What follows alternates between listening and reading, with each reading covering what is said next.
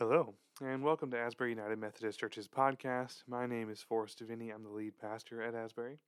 Thanks for joining us, and we hope that this episode will enrich your walk with Christ, will increase your knowledge of the Bible, and hopefully entertain you a little bit as we go. If you are reading along in our one year Bible plan, and I hope you are, because otherwise, why are you listening to this podcast? Uh, you, we're in uh, the book of Ezekiel, we're in Hebrews, and you know we read Psalms and Proverbs every day. Um, I'm preaching on Hebrews on Sunday mornings right now, and so I'm going to focus my podcast on the book of Ezekiel. Now, I I mentioned last week this is one of my favorite books of the Old Testament because it is uh, it's very different from the other prophetic books. For one thing, almost all of the other prophets write primarily in poetry. Uh, you can see this I mean, even in just the way that the text is formatted in your Bibles, right? It's set into a sort of poetic stanza all throughout Isaiah and Jeremiah. And when you get into the prophets following Ezekiel, you'll see that as well, that, that they're mostly writing in poetry. Now, a lot of people like poetry. Um, I'm not a huge fan of poetry, in all honesty, out, outside of, you know, uh, poetry set to music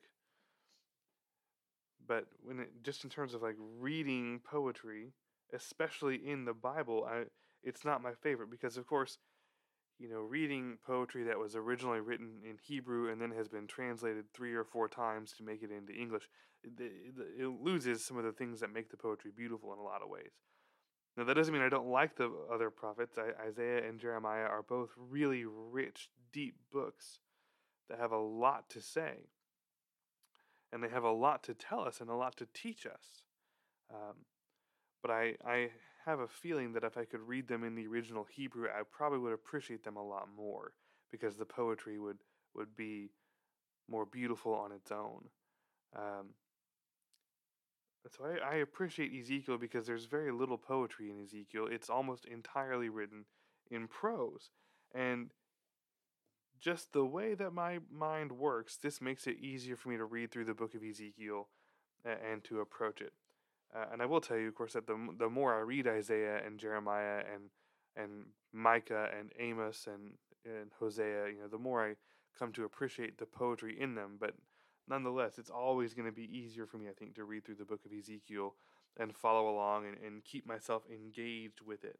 So it's a great book, and it's and it's just it's so interesting because Ezekiel has so many visions, and there's this wonderful mix. And I'll highlight some of this today as we go through uh, the chapters of Ezekiel that we are reading this week. But there is this wonderful mix in Ezekiel of um, what I would call sort of normal prophecy. Okay, the kinds of prophetic gifting that is accessible to everyone and that almost all Christians, I believe, should be able to experience, as well as some truly just outlandish visions and things that are going on, which are um, which are not part of the way that God speaks to everybody uh, in, in general terms. So that that's one of the things I love about this book. It's this beautiful mix. There's there's parts where Ezekiel is uh, just just practicing a prophetic gifting that is accessible to anyone, and then there's parts where something profoundly supernatural is happening and it gets weird, and I love it.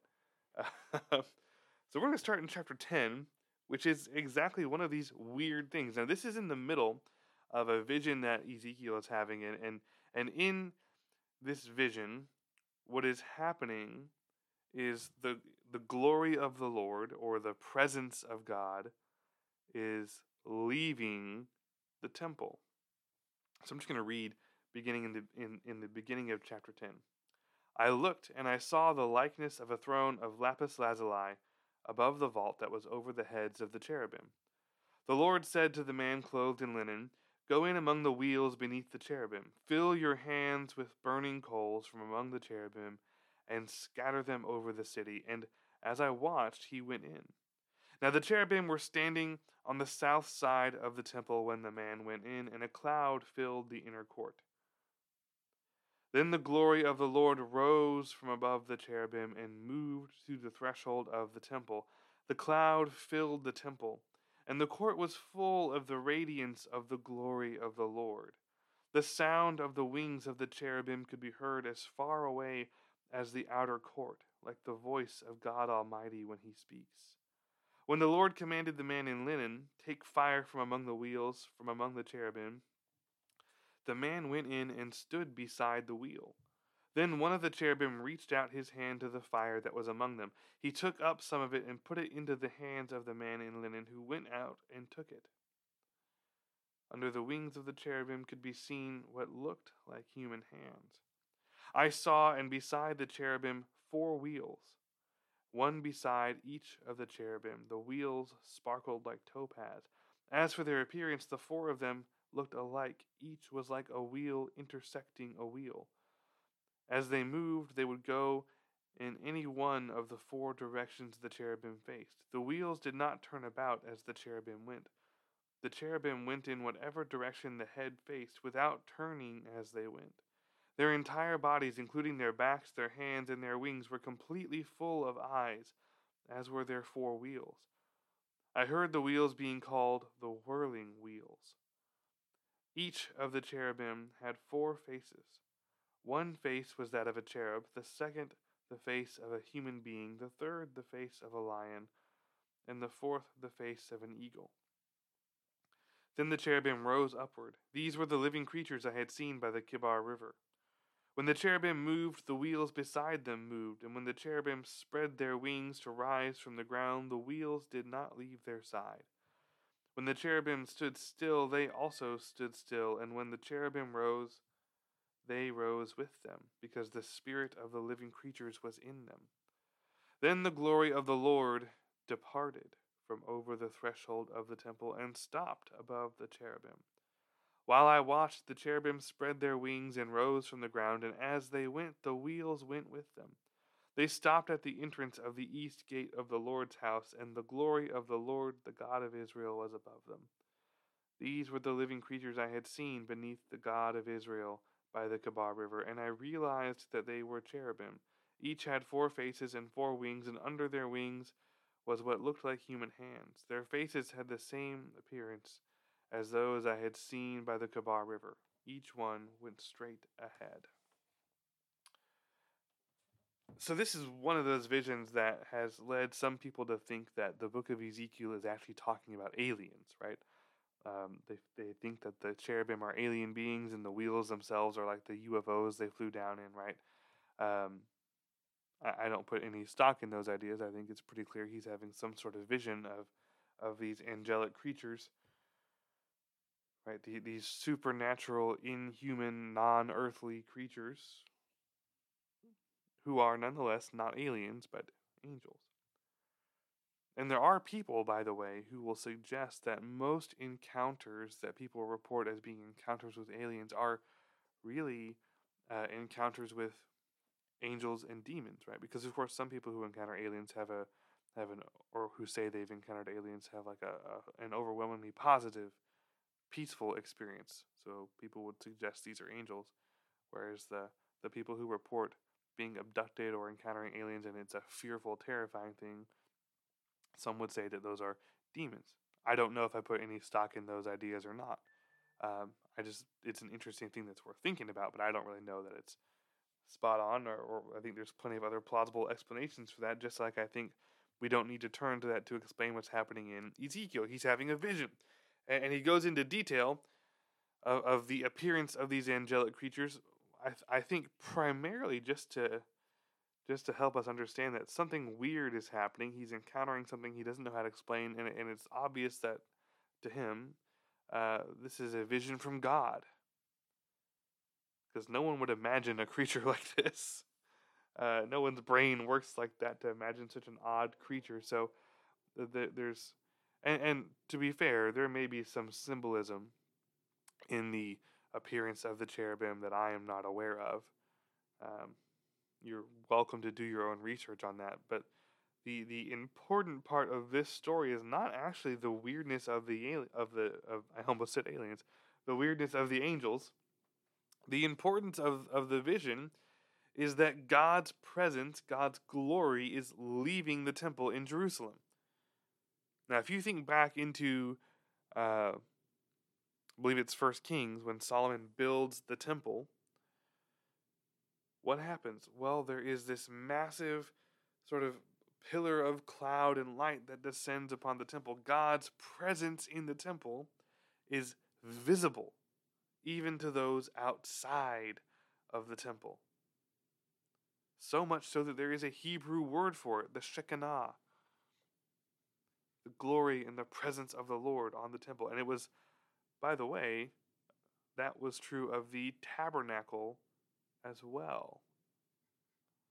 Now, it isn't totally clear. It isn't totally clear from reading the rest of the Old Testament if that was the sort of thing that was always there. Um, you would you would think, for instance, that all those times uh, that Israel got that the, the city of Jerusalem was under siege and attacked, that people might have commented on the weird pillar of cloud connecting the temple with the heavens. Um, but it's also possible that during those times, since God was in that moment punishing Judah and Jerusalem, that God's presence departed temporarily and then came back later on when they were faithful again. Um, and the reason I say that is that that story in First Kings where God's presence descends onto the temple, there is no moment when it says that God's presence then departs after their initial ceremony is over. And so it does imply that that visible presence, that visible glory of God remained on the temple. And I, I wonder if actually the best thing to assume is that so long as the people of Israel and later the people of Judah were being faithful, they could literally look to the Temple Mount and see the glory of God around the temple in the form of this great clouds and light and glory. which would mean, of course, that there were times when they weren't being faithful and that was gone. And you know, you say that, and people then begin to think, well, wouldn't that have made it very difficult for them to be unfaithful because they could just look and see? But you know, you and I have an, an even more intimate connection to God because we have the Holy Spirit dwelling within us.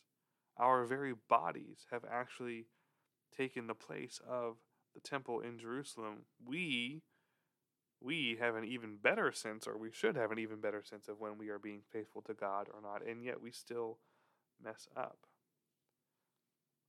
So I am fascinated by this idea of the glory of the Lord around the temple in a way that people could look at it and see.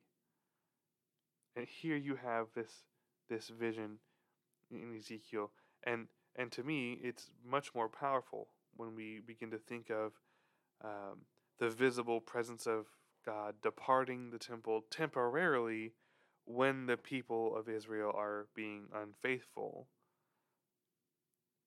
Because then what this teaches them, or at least I suppose the lesson they learn, which is not what the lesson God meant for them to learn, but nonetheless it's what they learned, is that they can simply turn back to God and God's presence will return and all will be well. And in this vision, what's happening is that God is saying to Ezekiel, not this time. Not this time. This time, my presence is actually leaving permanently.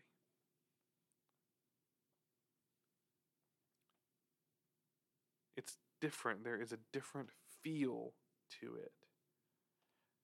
You could even say that like okay god's visible presence had departed in the past but in a very real sense he was still present in the temple. They just couldn't see it. Now he's not there at all.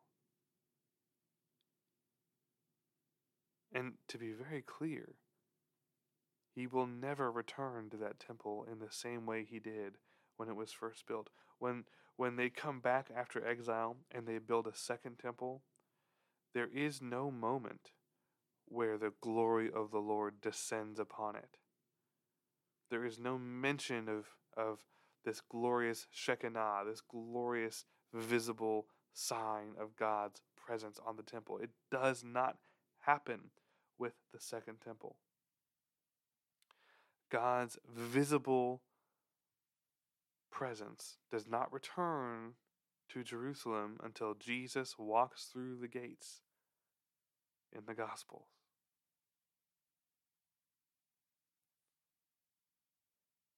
We're going to move on now to chapter 12 because we do read like 10 chapters of Ezekiel this week. I won't be able to cover them all, uh, but I'm going to try and hit what I think are the highlights. So in chapter 12, um, this is not a vision in chapter 12. This is Ezekiel, uh, and he's he's asked by God to do this weird thing. Okay, he's he's tasked with living out an embodied prophecy. So he's told to to pack a bag, to dig through the wall in the sight of all the people, to throw his bag over his shoulder, and to cover his eyes as if he's right. So he's he's, he's almost acting as if he's like trying to escape from the city. And he covers his eyes so he can't see the land. So the symbolism here is that um, anybody who is still trapped in Jerusalem, who tries to escape God's judgment, will never see the promised land again.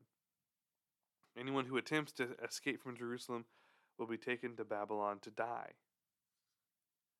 And the second sign happens while he's eating. He's he's commanded to to um, shake while he eats and drinks. Kind of weird, right? But it literally, the word of the Lord came to me, Son of man, tremble as you eat your food, and shudder in fear as you drink your water. And say to the people of the land, This is what the sovereign Lord says about those living in Jerusalem and in the land of Israel. They will eat their food in anxiety and drink their water in despair, for their land will be stripped of everything in it because of the violence of all who live there.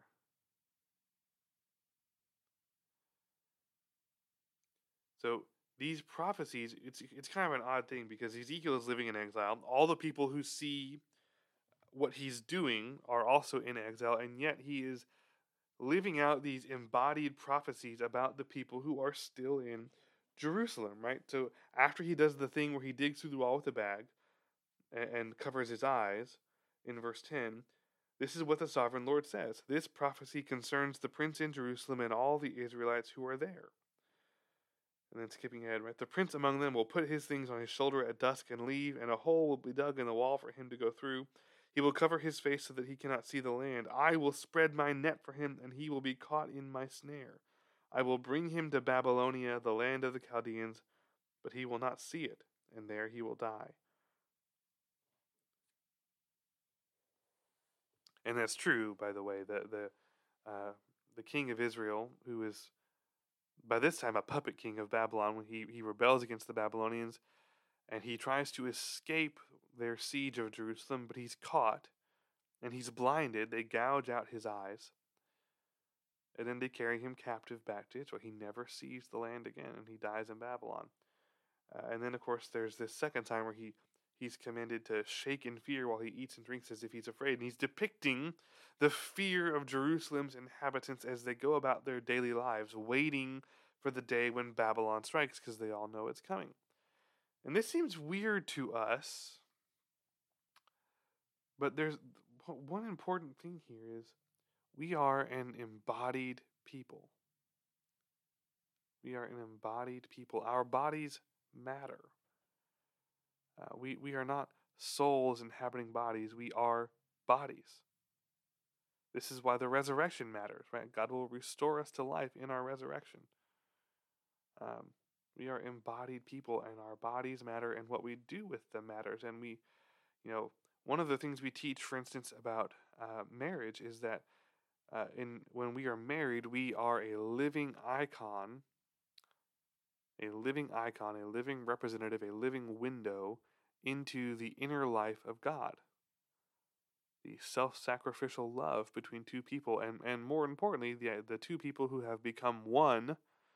You know, that's not figurative language. We really believe that in marriage, two people become united into one in a unique and mysterious way. much like the Trinity, three in one.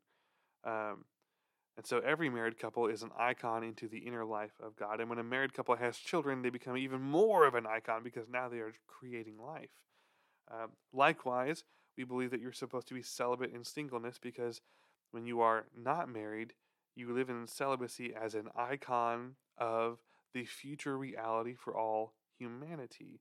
Because Jesus says that in the resurrection we will not marry at all. We will all be single. There will be no sexuality in the resurrection. So those who are called to a life of celibacy and those who simply are not married yet are living icons pointing ahead to our future reality. Uh, and as a side note, this also tells us that sexuality is not eternal, does not follow us into eternity, into eternity, which means therefore it cannot be an essential part of our identity. But that's a separate discussion. But but so this this is an example of how our bodies actually have theological significance. And Ezekiel, as a prophet, is, is using that, right? He is tasked with living out prophecies, showing people with physical actions what God is doing, because it's a way of depicting for them the message that God is trying to communicate. And he does this more than, than any other prophet. The only one who comes close, I think, is Isaiah, who does some things like that as well. But but Ezekiel's going to be asked to do this a lot because uh, Ezekiel has a very hard time getting the people to understand what God is saying. And God says, well, maybe if you act it out, some of these these stubborn people will finally begin to understand what's going on. Um, so it's weird to us because we are not used to thinking of our bodies as being that significant. Um, but that's actually a pretty crucial part of Jewish thought and theology, especially in the ancient world. And so uh, it seems kind of natural that prophets would be asked to live out a prophecy to use their bodies to help communicate the word of the Lord. And now we skip ahead to chapter 14, where Ezekiel prophesies against these uh, elders who have embraced idolatry. And what's so interesting about this is there's no vision. There's no vision. So here's what happens, right? Some of the elders of Israel came to me and sat down in front of me, and then the word of the Lord came to me Son of man, these men have set up idols in their hearts and put wicked stumbling blocks before their faces. Should I let them inquire of me at all? Therefore, speak to them and tell them, This is what the sovereign Lord says.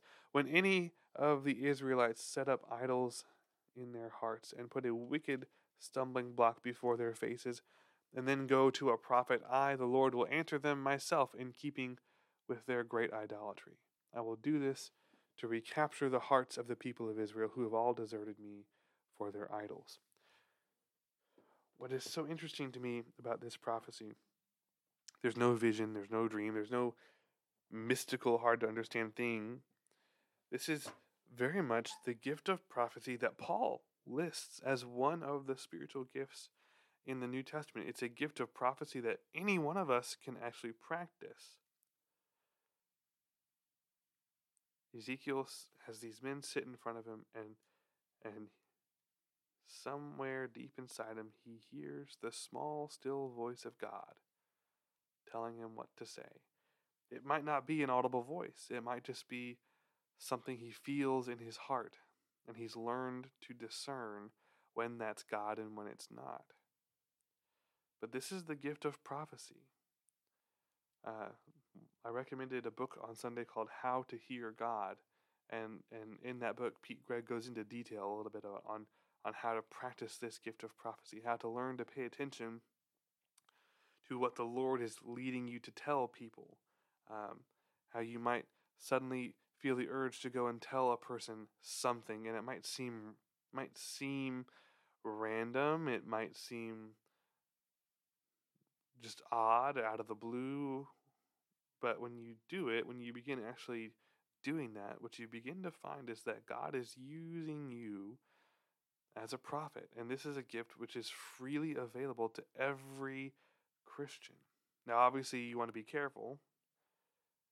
You have to learn to discern when it's uh, something from God and when it's not. And, and Pete goes into detail on sort of how you can learn to do that. But the, the key is you you you should be able to know if some you know when God gives prophecy, it's for building people up, it's for correcting sin, but it's always out of love uh, and it's always out of compassion. And I, I highlight this because we think of prophets as like a separate class of people, and they're not. They're not. They, they might have been in the Old Testament. They may have been then. But now that all of us have the Holy Spirit dwelling within us, we all can access the gift of prophecy. And the Apostle Paul seemed quite convinced that that was the single most important spiritual gift for many of us to use. He felt that was such an important tool for God to use to communicate in us and through us. And I want to encourage you to think about that. To think about how many times you have felt a sudden urge to go and tell somebody something. Maybe you're sitting in church and you feel an urge to go tell somebody a few seats down something. Maybe it's just you feel an urge to give somebody a phone call and ask how they're doing or, or tell them something or send them a text message even uh, and, and say, hey, I think you need to hear this. Because that very well could be the Spirit communicating through you to that person. And the more you begin to be attentive to that and to and to be obedient to that, the more you will see God using you as an instrument of prophecy. And I know that makes people uncomfortable and we think it's weird. Just trust me. It happens. I, I personally have actually received multiple words from God that way in, in my life. Um, some of them I still have not figured out what they mean, which tells me that the prophecy has not yet happened. But some of them, some of them have absolutely come true. Some of them have actually been very helpful in helping me make decisions about my life. At the very least, some of them have simply given me a sense of peace where I might otherwise have really struggled with something. Uh, and so I'm telling you, I have received the gift of prophecy. I have not been very diligent about practicing the gift of prophecy, and this is an area in which I need to grow. So maybe we can grow in that together. And so we come to uh, chapter 20, which is, you will, we have not read this yet. We'll read it towards the, well, when will we read this? Chapter 20. We'll read this sort of towards the end of the week. Uh, in a couple of days, we'll be into chapter 20. And this really, um, this is kind of a harsh word to the elders who come to Ezekiel for a word from the Lord. Um, but it's one that's needed because what he does is he summarizes in this chapter all of the things that God has done for the people of Israel and all of the ways in which the people of Israel have rebelled against God. And so, what he's highlighting is how incredibly patient and gracious God has been. He's trying to help them understand the predicament they find themselves in and, and what God must do now because he wants them to know that look, God God has been so patient with you. He's given you so many second chances. He has worked with us time and time again. He's forgiven us time and time again, and we never learned the lesson. So, what's happening now is that God is having to take extreme measures to get through to us. But then, in the midst of this, he's going to say that God will one day be king over our people. And so, even in the midst of this talk about judgment, he foreshadows the salvation to come. Because there is very rarely a point in the Old Testament where judgment, condemnation, punishment is not accompanied with a message of hope and salvation. Judgment and punishment is never the end of the story. God is not an angry, wrathful God. God is a God of justice who wants to bring his people back to him. And so all of this is done with a purpose. All of it is done with an eye to the salvation of the people of Israel. And that's what he'll say in chapter 20. So I love this book. I love Ezekiel. Um, it, it just gives us such a glimpse into what it means to be a prophet, but it also is just so complex and so rich, and there's so many different things going on, and it's just so unique amongst the prophetic books of the Old Testament. So I, I hope you are enjoying reading that book.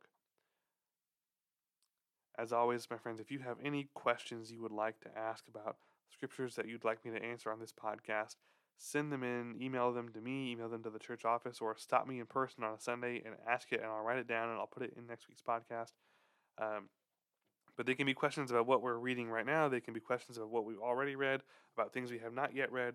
I, I want to make sure that you have this is your chance to, to ask any question you have about the Bible, uh, and I will do my best to answer them. So until next week, God bless.